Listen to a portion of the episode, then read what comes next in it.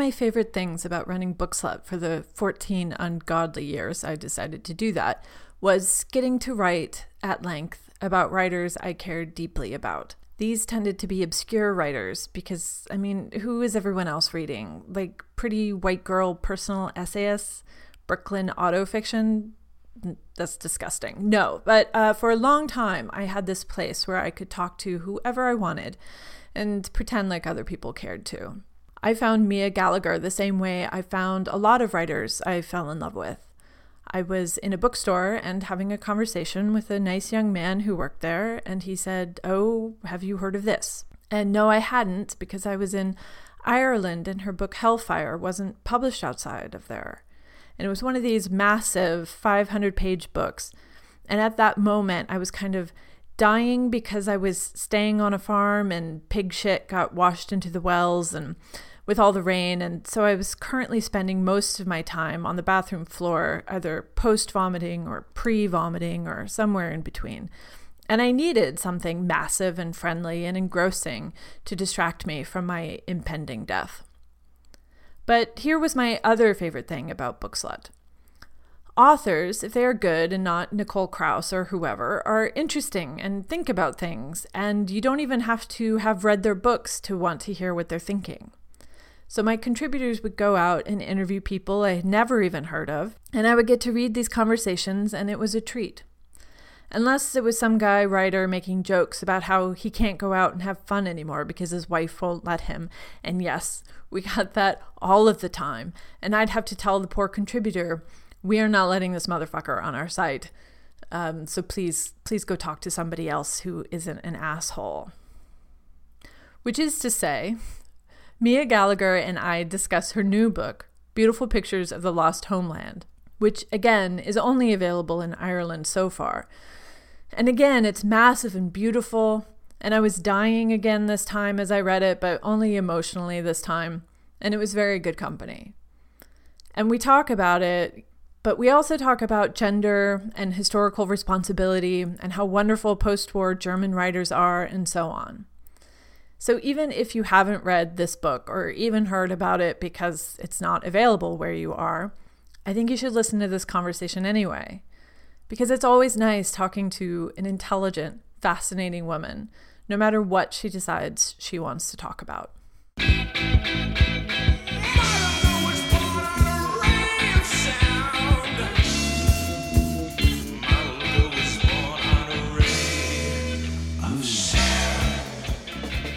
I would like to begin with a bit of a ramble, and I promise I'm going to get to a point if you'll just um, bear with me. Um, but I was reading um, the beautiful pictures of the lost homeland around the time that I saw um, this play by Taylor Mac called Here, Here, which is um, H I R.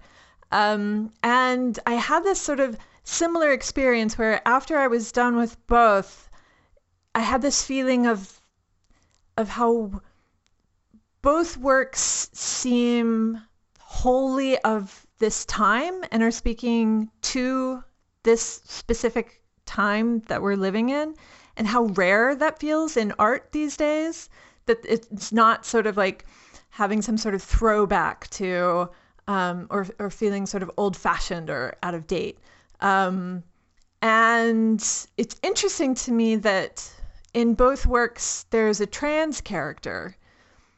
And I don't think it's that the character is trans that makes it sort of modern in the way that, mm-hmm. um, you know, um, young adult novelists are now told, you know, if you want to be relevant, you should put in like a queer character or, a, mm. or you know.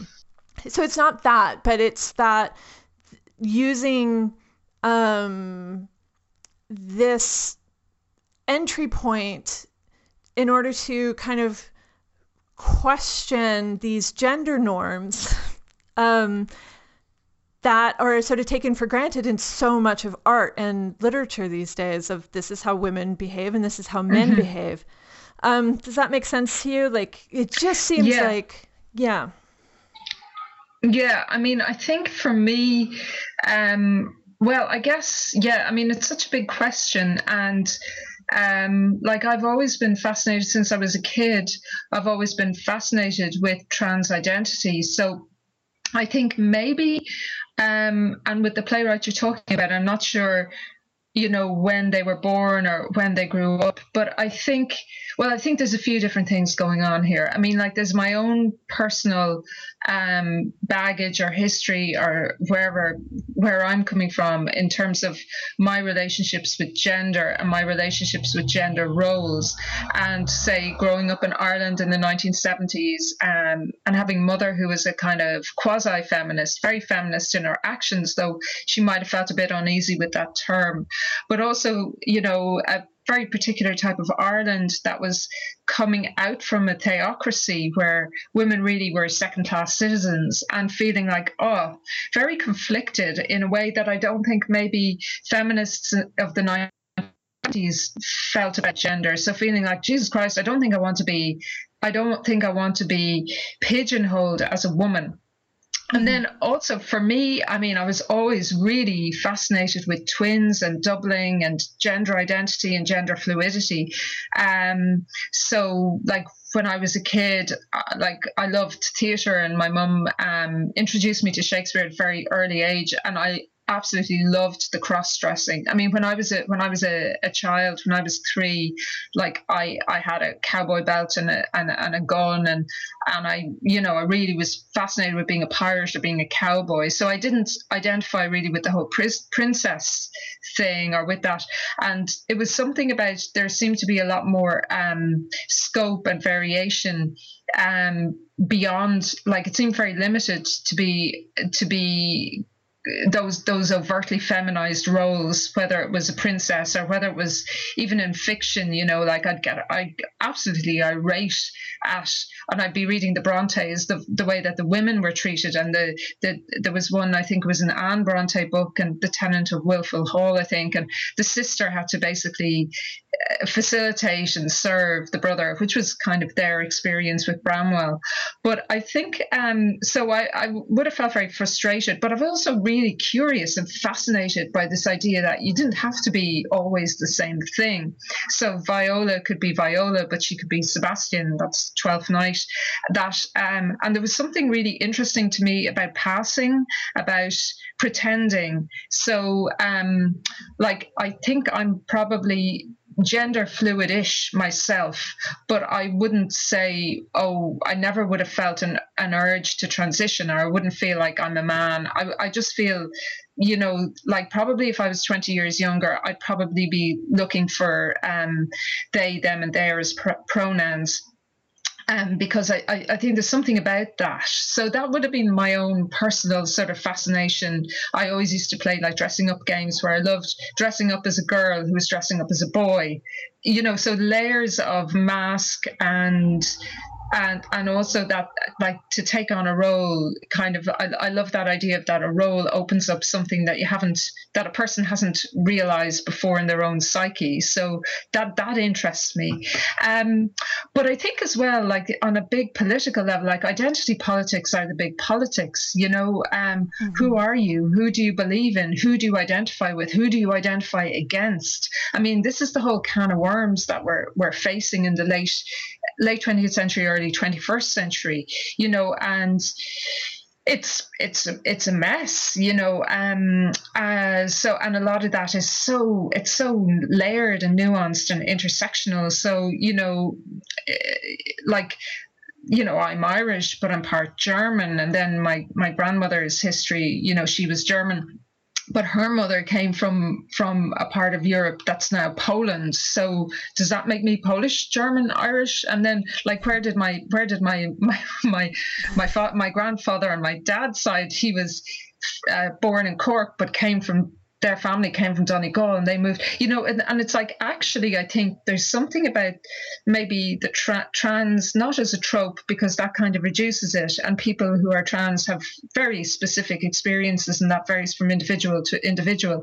But there's something about the idea of moving from one state to another that I think is ultimately very human. Like we're not consistent, we aren't the mask that we present to the world.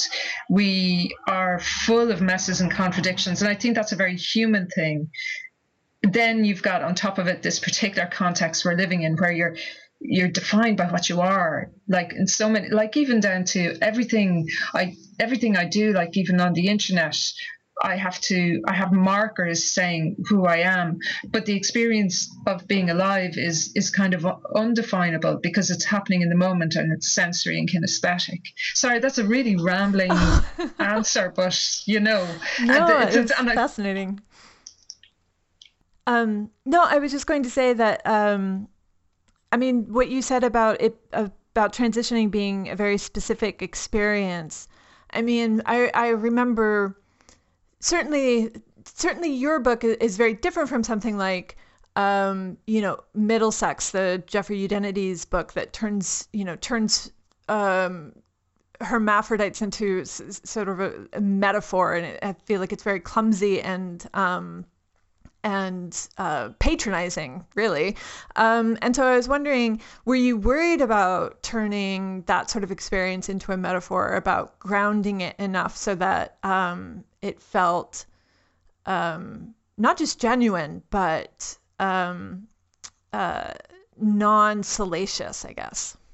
Yeah, it's a really good question. I guess for me, I didn't even, I knew I wanted to explore something around trans identity in the book, but I actually didn't realize Georgie, who's the, the, the child and later the woman, um, who's the trans character in the book, I actually didn't realize uh, she was trans until a good bit in. So, um, and I guess realizing, uh, you know, can be read as choice. So I because originally the you know her story was part of of a different novel.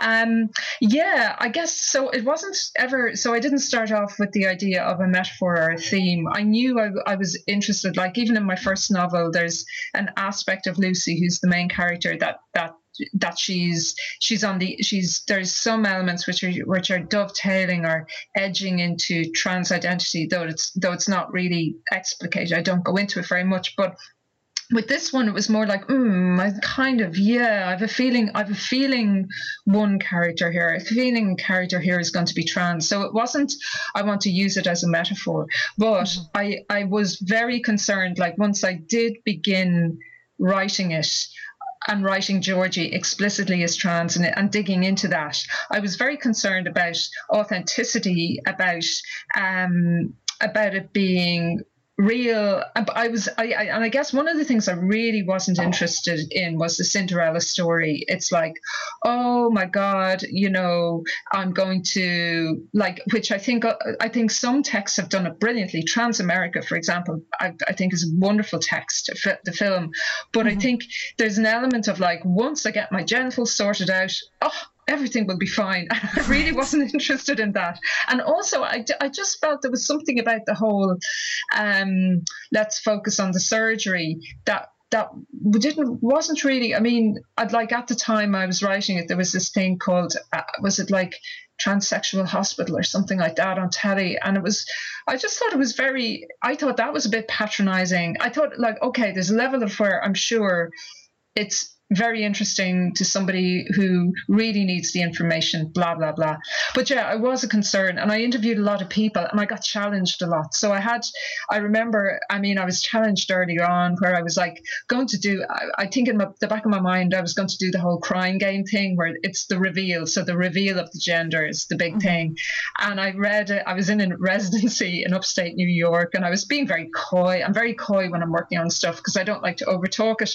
Um, and and um, I do a lot of talking about it once it's written. But then before, I just I'm just worried that I'll, I'll I'll I'll work it out in my head, and then I won't I won't have enough to keep me going through the the gnarly bit of writing. Sure. And and an artist there was going, oh, I said, yeah, it's about I, I, the characters, you know, questioning their identity.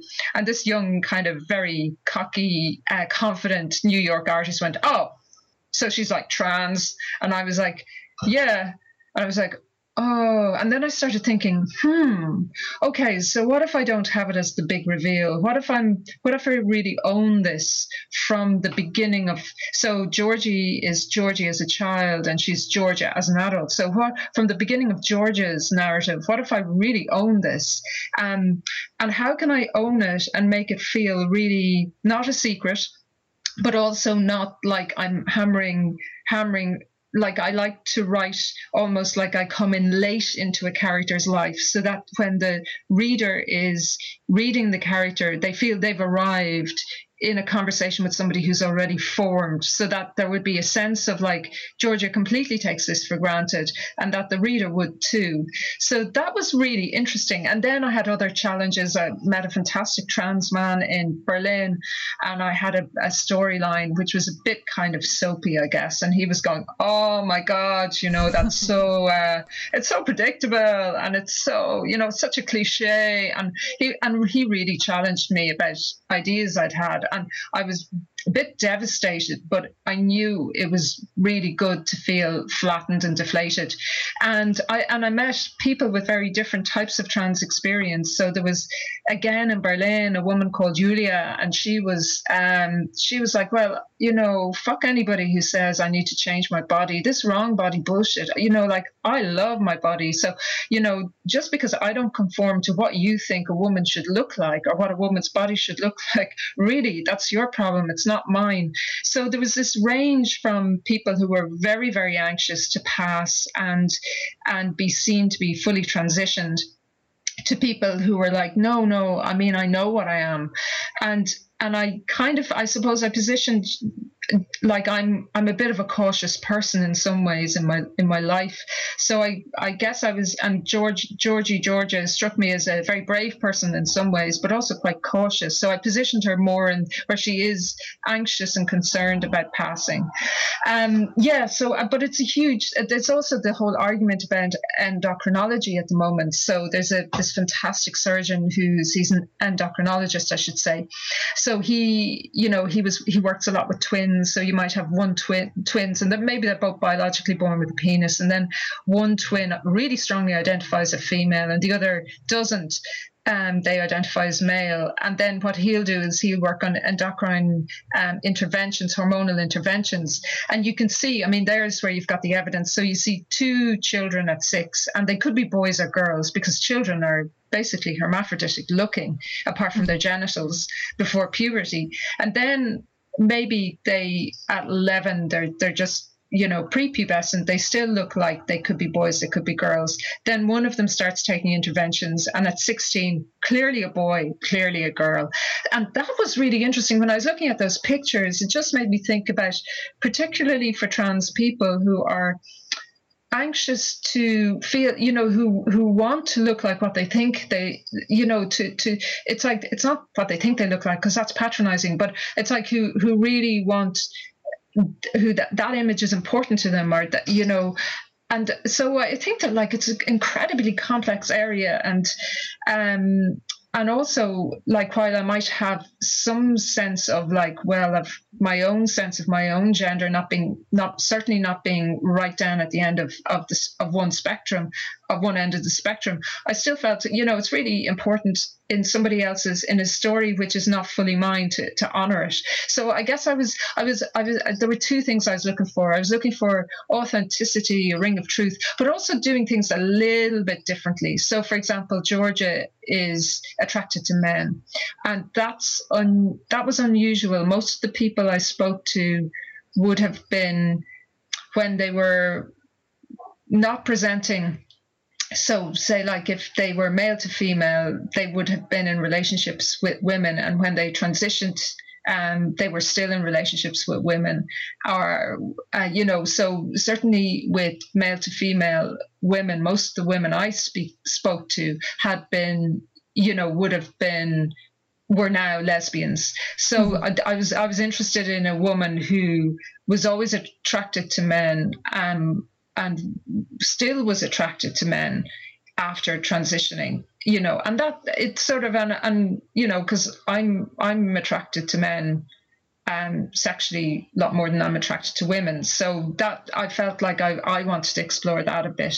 So uh, yeah, so I've all you know like um, it's kind of again like I have all these personal little interests and hooks into the, into it, but I felt it was really important to do it right and to be and to, to be challenged along the way. Yes, and then ultimately, I guess, so that the that the, the, experience of Georgia in the book would read for what it was, and then the resonances that came out of it when I started exploring the Sudetenland and ethnic identity and national identity, that felt like a very interesting doubling, twinning in a way.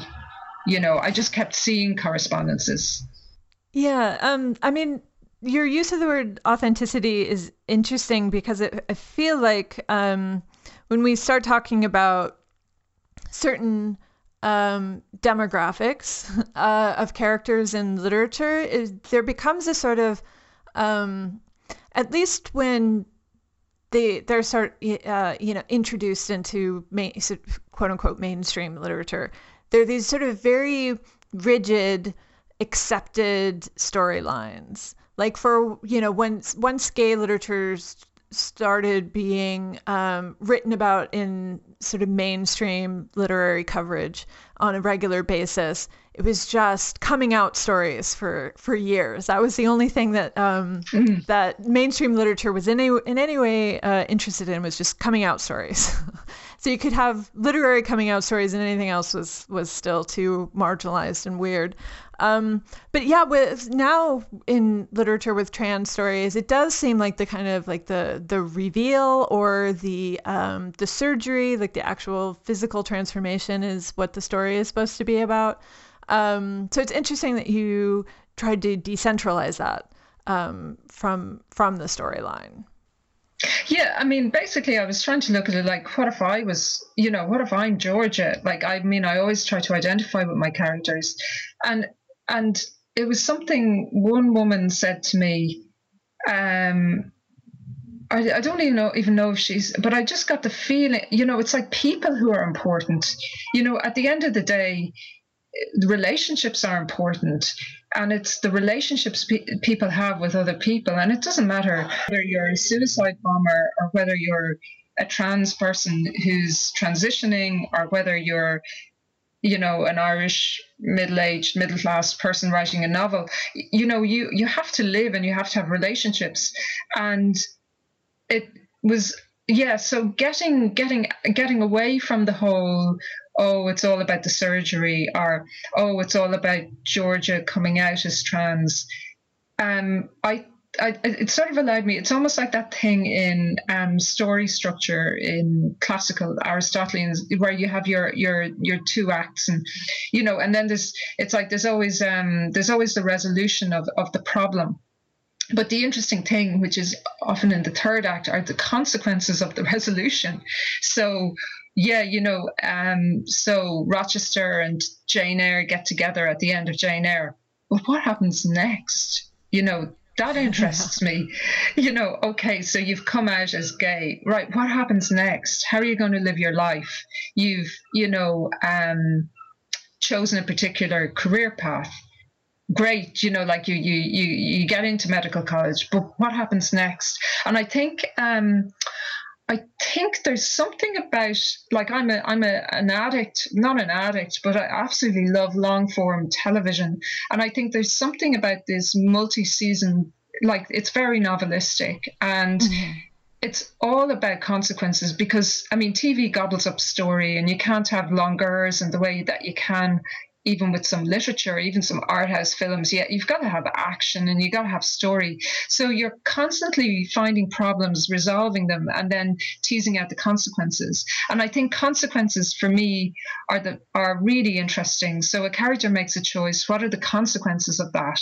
And I mean, I think ultimately that's mm, literature is about the exploring of consequences. So I guess making that decision to uh, not you know, Georgia's come out years ago. And I mean, okay, she's still dealing with the reverberation of coming out with, and it wasn't the coming out to her partner that was the problem, it was the consequences of coming out were the issue.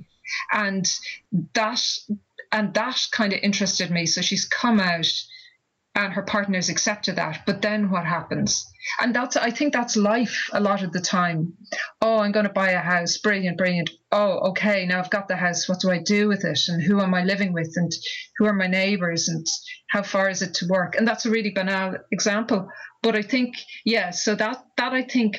Um, you know, and it's really, and I think somehow as well, this wasn't, I wasn't, I wasn't clever, cleverly aiming to do this uh, there was something kind of very ordinary about, even though a lot happens in beautiful pictures, like the the basic kind of structure for nearly all the chapters is a day in the life you know? Uh, so mm-hmm. like that's kind of boring. Do you know what i mean? Like there's something there was something in me that was obviously going you know because my first novel is very baroque and there's you know it's about drugs and violence and you know it's an epic kind of it's a somebody's lifetime so there's a lot happening and it's very heightened world and this was like suburban middle class people, a day in the life. I mean, I'm a bit like I love the action, so I put in stuff. But I, I, you know, I there was something I was definitely, I think, unconsciously or through my imagination, trying to challenge myself. What about if I make all this very ordinary? Does that make sense? Yeah, yeah, and you know, it's funny too because. Um, when people talk about, oh, how does the novel sort of regain relevance? Um, what one thing that people say is well novels have to be shorter because nobody has attention span anymore. And you know people like to consume twitter more mm. than they like you know. And of course that now you wrote like a what is it? It's 600 page two. Well yeah hellfire was um, quite long as well. Um, and but i appreciated that because it was just my companion for you know 10 days or however long it took me to read it while i was traveling. It was just like oh you know here's my here's my friend for this this span of time. Um, I think there's still a lot to be said about um, said for um, these deeply immersive seeing all the kind of nuance of um, uh, of a person's existence, and that um, we don't have to assume that the reader is an idiot and can only pay attention for three paragraphs at a time. Yeah, I mean, I think look, I think everything goes, and um, like I really like long books, and I like writing long books. So you know, but equally, I think if somebody you know has the the chutzpah to to do something really really short or do a, a novel that's got really short chapters, that's great. But I just think I I kind of know my I'm starting to get to know myself better as a writer, and really, I mean, I love a long book, so why wouldn't I write one? You know, yeah. I, I I think I think as well, there's something in it, like what I love with in writing long is that there's um like it's like making a really big jigsaw puzzle, you know, putting that together. There's it's got to the, the length always has to be deserved so and earned. So it's like, how can I, you know, some so things have to happen. And also you know there's it's a, it's a question of different dimensions you know um like certainly with beautiful pictures it was like really plugging into the the details of each character's so each character has a, de- a day or two days or three days in which the reader gets to know them but it's like in life in every day i am remembering back i'm obsessing about the future i'm you know i'm meeting somebody. So i I, I'd been very, I'd been influenced by a novel called Es geht uns gut by a, an Austrian writer called Arno Geiger, and again he had a he had a metaphor for Austria, which was this game that kind of repeated through the book. But it was basically structured in eight very long chapters and then a lot of smaller chapters in between. So I kind of stole that structure. And each of the long chapters was took place over one day from the point of view of a single character, um, and each character had two two of these long chapters, and I really liked that. I thought it was a really really intelligent way to bring you into a person. I mean, I I didn't. His went over a span of hundred years, so it was very epic structure, whereas Beautiful Pictures is much more condensed but um it's kind yeah so and i mean a part part of get like a lot of the things choices i make are accidental or I fall into them. So i hadn't set out with that in mind. But as i was writing the characters i felt you know, oh, I think this might work. What if I, what if I, what if I go with a day here, and then, oh, well, what if I give them each a day, and what day will that be, and oh how can what can happen you know? And it's sort of again it's like that scary thing with writing. It's just i don't know for me like i'm i'm in fear so much of the time. It's like oh what if nothing happens? What if i pick the wrong day? Or what if they're a really boring character? How can i how can i make this be interesting? How can i make like 30 pages of this middle-aged engineer on a conference be interesting. So you know there's a, a certain amount of fear in that and then i have to just somehow find find it you know? Um yeah so that that that um that kind of that idea of immersion i mean i love that. I love coming out of a book and kind of almost having to gasp for air and and feeling like i really i really got to know these people and caring about them and feeling that they're kind of in my head afterwards and i'm thinking about them. You know it's a really i think it's a real gift. Like i always feel very privileged when when somebody when i come come away from a book, a book with that experience it's like oh and i want to i want to go back to them you know and i want to reread the book. I, I just love having that feeling. Yeah and um, another thing that i really enjoyed is uh, in a lot of ways this is a from from my reading of it um, both about the building of and the dismantling of identity um, because you you know you have this character who who's doing this sort of active search uh, or interrogation of identity. Um, but then you have this weird little subplot, isn't quite the right word, um, but um, I'm not even sure what we call like a like a strange frame around the book that has to do with um, German identity versus Czech identity and how the borders of these two um, uh, nations and peoples keeps shifting and changing, and historical responsibility and um, and so on and so forth, retaliation, uh, revenge, um, but basically challenging the idea that we have a solid sense of self um, in any in any way, shape, or form that we can pin down. Um, I really loved it, but it seems so odd. um, um, which is what I loved about it. But um, how did these two things come together in your mind? I guess they came together through the characters. So um, again, like I, didn't, I never set out to write a book about Bohemia and Bohemian identity.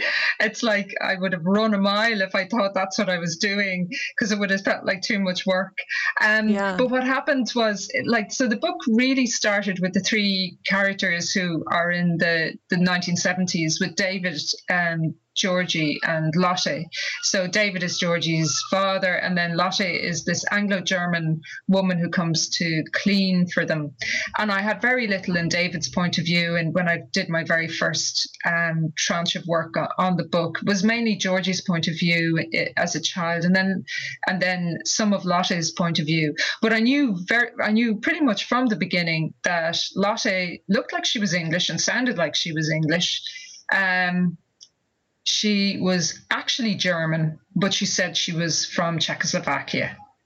And I've no, I, ha, I still have no idea ha, where I got that that information from. That was just I just knew this. Um, I, I mean, I think I must have picked up or heard something about um, the Sudetenland and the Sudeten Germans in, in Britain. I must have heard that, and and it had gone into my unconscious and, and registered there. But I just knew this, but I, I, had no conscious awareness of how this could be. But I I, I did. I mean, the book originally um, was going to be part of what I think will be my third novel, which was about an Irish girl in Germany au pairing. So I, I, was pretty clear that I was going to be digging into German identity into some extent. So in one sense, yes, I knew the book was somehow going to be exploring German identity. Um, but then I was as I as I got further into the work, I, I was reading up a lot about. Um, I mean, as as somebody with with part German heritage, the idea of war guilt, complicity, enabling facilitation of fascist regimes and oppressive regimes is really it's really important. I mean, even I grew up in the seventies, and um, uh, like I, I, you know, I was very aware of the fact that I was as being even part German. I'm, I'm quarter German that the, you know the Nazis had something to do with me, that I had something to do with the Nazis on some um, deep historical level. So I was um, so I was always going to be exploring something around German identity.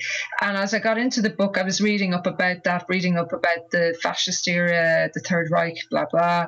Um, and then I started trying to look into I was thinking about, I was reading about the Poles and the Polish, um, the way that the Nazis treated the Poles, which was absolutely appalling. And I was thinking, is, have I got it wrong? Is is a lot of Polish? The, you know, I was, I knew her mother was the one who was German. Um, but was from Czechoslovakia. And then eventually, um, I was a few years into the book at this stage. I did some research. Um, I, I, I'd come across, I was Googling stuff like crazy, and I came across a book um, talking about German post war migrants in Britain. And I contacted the writer. She was an academic in London, and I happened to be going over to England to research um, Bristol. So I arranged to go down to London, meet this writer. And I said, Look, I have this idea. This probably won't work, but this is what it is. I said, You know, she's she looks like she's English, sounds English. She kind of is English, but she's actually ethnically German, or she's German, but you know, or, or she's from Czechoslovakia. And uh, Inga looked at me and she went, oh, but you know, have you not heard of the Westward Ho and the, the 1,000 Sudeten German women who came over to England and Britain after the war? And I was like, no. And in the back of my mind, I was going, oh no, the Sudetenland, I'm going to have to research that. I know nothing about that. Oh no, damn crap.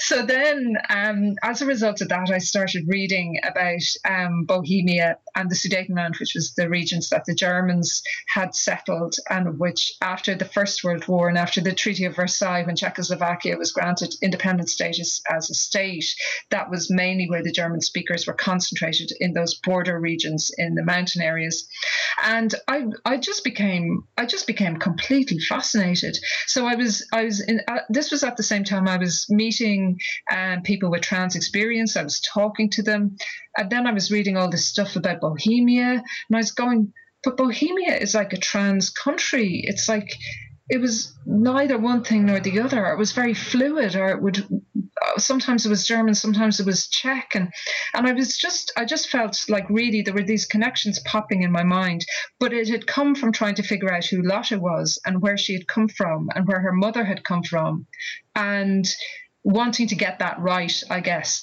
Um, so then I was thinking, oh wow, this is really interesting, and the, the history was it's so fascinating. It also made me think of Northern Ireland and and uh, the relationship between the Republic and the North, and and and both of us and Britain, and that felt very, you know, again growing up in the seventies. I mean, like that was huge. The war in the North was really like nobody called it the war; it was always the Troubles, but uh, you know that was a war that was and that really i grew up in a you know on a country well, according to some people, a country that was at war, and according to other people, a country that was beside a country that was at war, depending on your perspective. And again, that idea that something would look completely different from two different points of view, depending on your perspective, depending where you were standing, depending on your agenda, and depending on your history, the same thing could look completely different.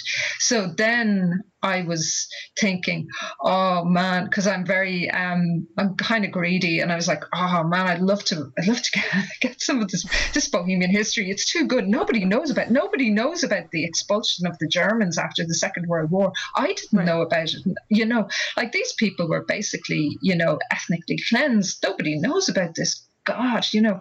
And I just felt I'm always interested in secret histories, and I was like, oh no, I have a duty. I felt I had a duty actually to write about it. Um, but I was thinking, like, well, you know, there's the kind of family saga thing, which can be really interesting. Actually, I, I recently read a book by a, an Italian author, Francesca Melandri, which is about a similar region, but um, in the north now of Italy, but would have been part of Austro, the Austro-Hungarian Empire um, before Versailles. And I was thinking, oh, so I could do a family saga, but I really don't want to do a family saga. I'm just that would bore me. And then I started getting the idea of these lots. They were like lots in an auction and I'd been given, I'd met a, a, Sudeten German woman who'd come to, to Britain after the war and spoken to her and done a, interviews with her and, you know, spoke to her about her experience. And she'd sent me this beautiful little book of photographs of the region, of the German speaking regions that were now gone. And the book was called Schöne Bilder der verlorenen Heimat. Um, beautiful pictures of the lost homeland. Mm-hmm. And I just I just fell in love with that little book because Hilda, I could feel Hilda's. It felt something like, and I I use it in in my own novel, but it felt really precious, like a very precious object. And I started then. I thought I just started writing. Lot one would be this book, and it wasn't Hilda's book because Hilda is not the Sudeten German character in, in the novel. And then I thought, oh God, I mean, how do you tell this history without it being like really, really boring? Right. And yeah. I'd also I'd also been influenced by by Louis de Bernières's novel Birds Without Wings, which looked at the emergence and uh, the dis, the disintegration of the Ottoman Empire, but also the amazing kind of experiences around identity people had had, and that was that kind of cycled around a an ethnic cleansing event as well and I really liked what he did was he had the history of Ataturk. So he had that. He had these very beautiful, personal, human chapters, where, which is pure story, old style, old-fashioned storytelling. And then he had these weird little chapters that were almost like news bulletins documenting Ataturk's um, political career, his rise and fall. And I thought I quite like the idea of, you know, like kind of wedging these things into what's basically a traditional narrative. So bear in mind, I don't, I'm a, i was already thinking about wedging the past and the present of this family unit in, in Ireland. And then I was thinking, well, yeah, why don't I wedge this other thing in and and and just do it, just go for it. And then I was thinking with the history, well, I, I kept seeing maps and I was researching, I was Googling and I was seeing these maps. and I thought I'll just use maps. And then it became then it was like once I started with one object, all the other objects in the Wunderkammer suggested themselves. And then I started having great fun and thinking, okay, like, you know, how do you describe like the most atrocious, you know, series of events in human memory in, in Western Europe, which is the Holocaust and is the, the Third Reich, how would you how would you you know like how do you get that down to like five pages? And you know how do you how can you be angry about it and how can you be how can you convey the horror of it, but still somehow still somehow and this sounds really wrong even when I say it, entertain.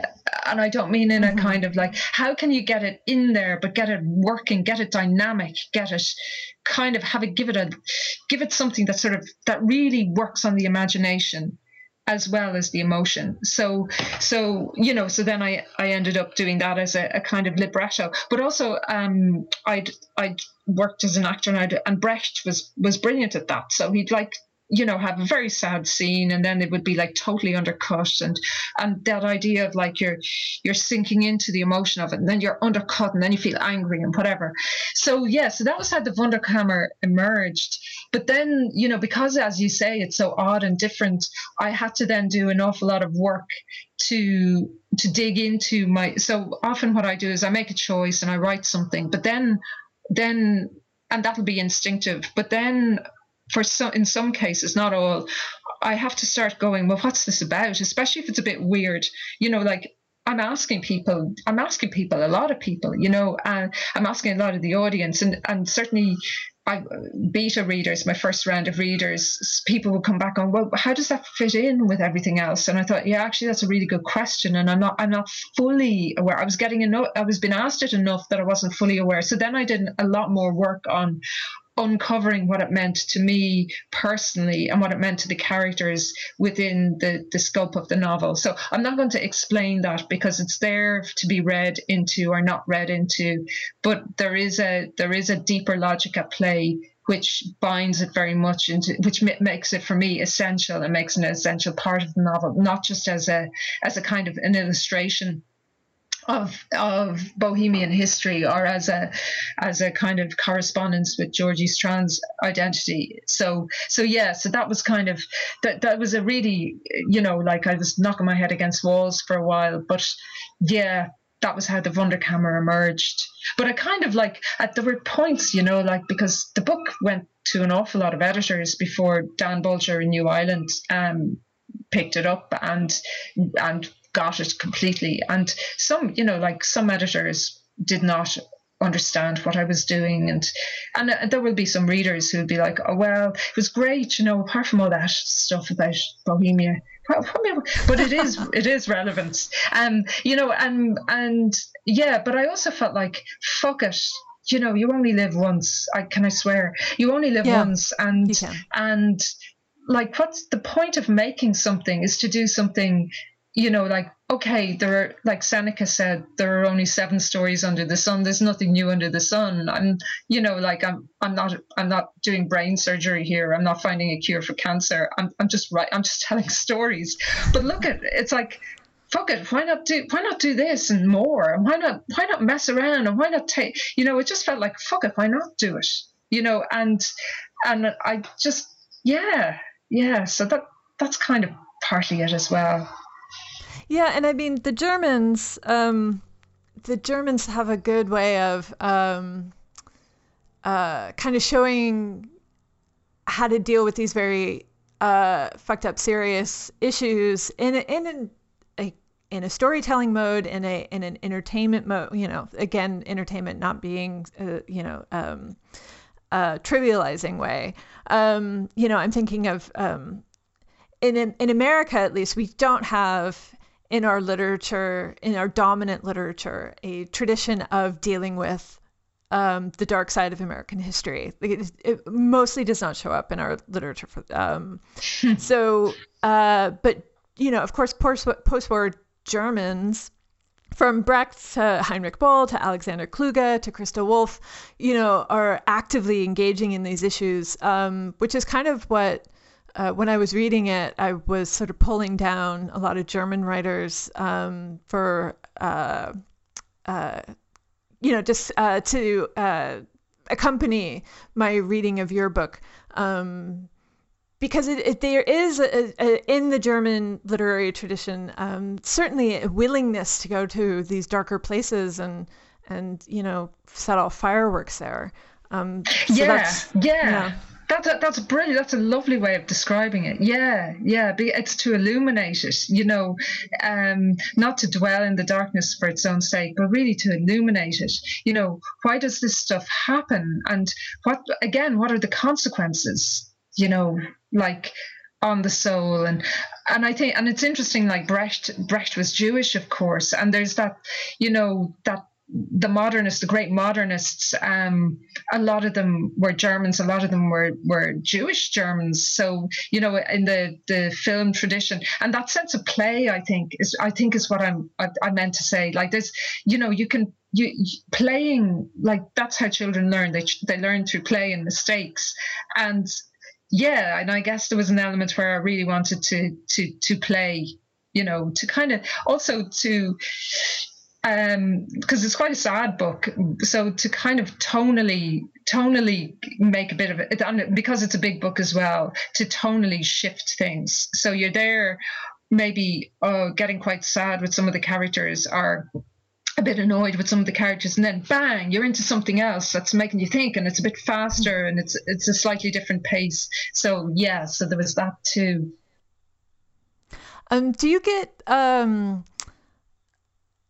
well, it seemed like with Hellfire, there was also maybe uh, an amount of research that had to be done, or um, at least with like the um, um, occult is maybe not quite the right word, but certainly with the tarot and that sort of thing. Um, was that information you already had, or was that also like kind of a, like a, a, a load of research that had to be done before it could be written? So all, all the kind of um all the tarot all that comparative religion uh no that was that i came to hellfire with that. The stuff that i had to research was um not even so much kind of like everyday drug culture because i was working with people in a treatment center but the socio-political stuff like when did heroin first come to dublin and how if you were 14 and you had you know you'd been you were a girl and you were you'd done something borderline criminal where would you go? Like mm. what where what facility would you go to? So a lot of the research i did and, and also like what what was the experience in the 70s and the 80s of, of using um various drugs? But the no i'd i'd um the tarot i had i'd learned to read tarot um at I think was I was I 14 I was I'd done a play in a youth theatre and Peter Sheridan who's the brother of Jim Sheridan the filmmaker um, mm-hmm. had co co-written the play. And the character I was playing was was really into you know uh, mysticism and the tarot. So uh, so I I needed to so they needed to get me so I needed a tarot pack and I needed to kind of have some basic familiarity. So then Jim Sheridan had a tarot pack so I was given that, and I, ne- I didn't realize, but that's how you, you that's how you should you should never buy a tarot pack. It should always be given to you. So I read, I started reading tarot for myself and for other people after that, and I mean it's a bit like it's a divination. Um, it's a divination device like that, like the I Ching. So you, you know, it's a way of maybe uncovering psychological patterns and likely consequences of, of choices and stuff like that. Um, so I was, you know, I've always been really I was I was think I was probably more interested in it back then than I am now. But I, I also absolutely loved the um the Rider Haggard. I think it's a no, it's not. That's the Waite Rider Waite. Yeah, the Rider um, pack. Yeah. yeah, and I and I I I it kind of became like um a sort of a, an extension of my own psyche. I could, you know, I, I remember I was reading somebody's cards for them. I was 22 or 23. I mean, how precocious is that? Thinking you can read somebody's cards. and uh, this woman was, uh, was, you know, and I saw, I think it was the three cups and something. I said, oh yeah, so somebody just asked you to marry them. And I, and I, like, normally I'd have been a bit more vague. And she went, yes, I was like, oh, okay. And then I found I was, uh, I, if I just trusted my unconscious and said almost like the first thing that came to mind, it was almost like, it's almost like when I'm writing, going into a very, into a space that's very blurry at the edges, that I would be, obviously, you know, there's a skill with any kind of divination. Anybody who's reading cards, they're, they're very good at cold reading people. They're picking up body language. They're, they're picking up changes in smell. They're picking up you know, sort of cues they mightn't even be aware of picking up. And that's where you get that kind of um, gradually their interpretation is approaching the person's experience. So no, I mean with Hellfire, I was what I was interested in with that was because Buck Whaley, who's this ghostly figure who kind of he never really appears, but he sort of dominates um, Lucy Naylor's um, worldview and he was like he was a baroque figure. So I, I i was kind of i guess it was something about the tarot ideology that was you know it's a it's a baroque and a jack it's a jacobean ideology. And it seemed to fit very well with this world of you know this unregulated almost feudal world of the heroin trade you know because it, it, it has a world it has its logic it is a business it's you know there's a big profit motive there but its structure is very interesting. So it was that and and you know and also i thought like so here's this you know kid and she's she's got issues with reading. So what is she going to be? What are her texts going to be? And i just thought it was a kind of a nice text to give her that she had this text in this bible that she could refer to. It was a, a way of making meaning really. And also i guess it kind of again i wanted to get away from the sort of um I suppose, tropey representations of like, oh God, we're all we're all in the gutter and it's all shit and we're all really poor. and, and and and I wanted something that was a bit kind of like that had a bit of richness and color and was a bit like, you know, um, yeah, a bit more. There was a bit more maybe um, magic to it. So yeah, um, so yeah, that's where that came from. But I, but I didn't. No, I didn't do a lot of research on that. I just I did come to the the the, the novel with that. As a as a tarot card reader myself, um, who has clients, um, I really appreciated the way that you wrote about the tarot. That it was um, sort of a lived in experience rather than um, you know um, so many people when they write about the tarot have these very rigid definitions of what cards mean and everything and it felt very um, fluid and contextual the way that you the way that you wrote about it. Um, i really appreciated that Oh, thank you. My pleasure. Well, I guess you know because I because I because I'd read them myself. I I was bringing I was bringing my sense, and then then they got yeah they got another layer of meaning. I guess because Lucy's not me, so how would Lucy interpret them, and what language would she use? So maybe yeah maybe that's where there was probably layers of familiarity with it. Um, wonderful. Um, we are we're basically out of time. I feel like I could talk to you for a really long time.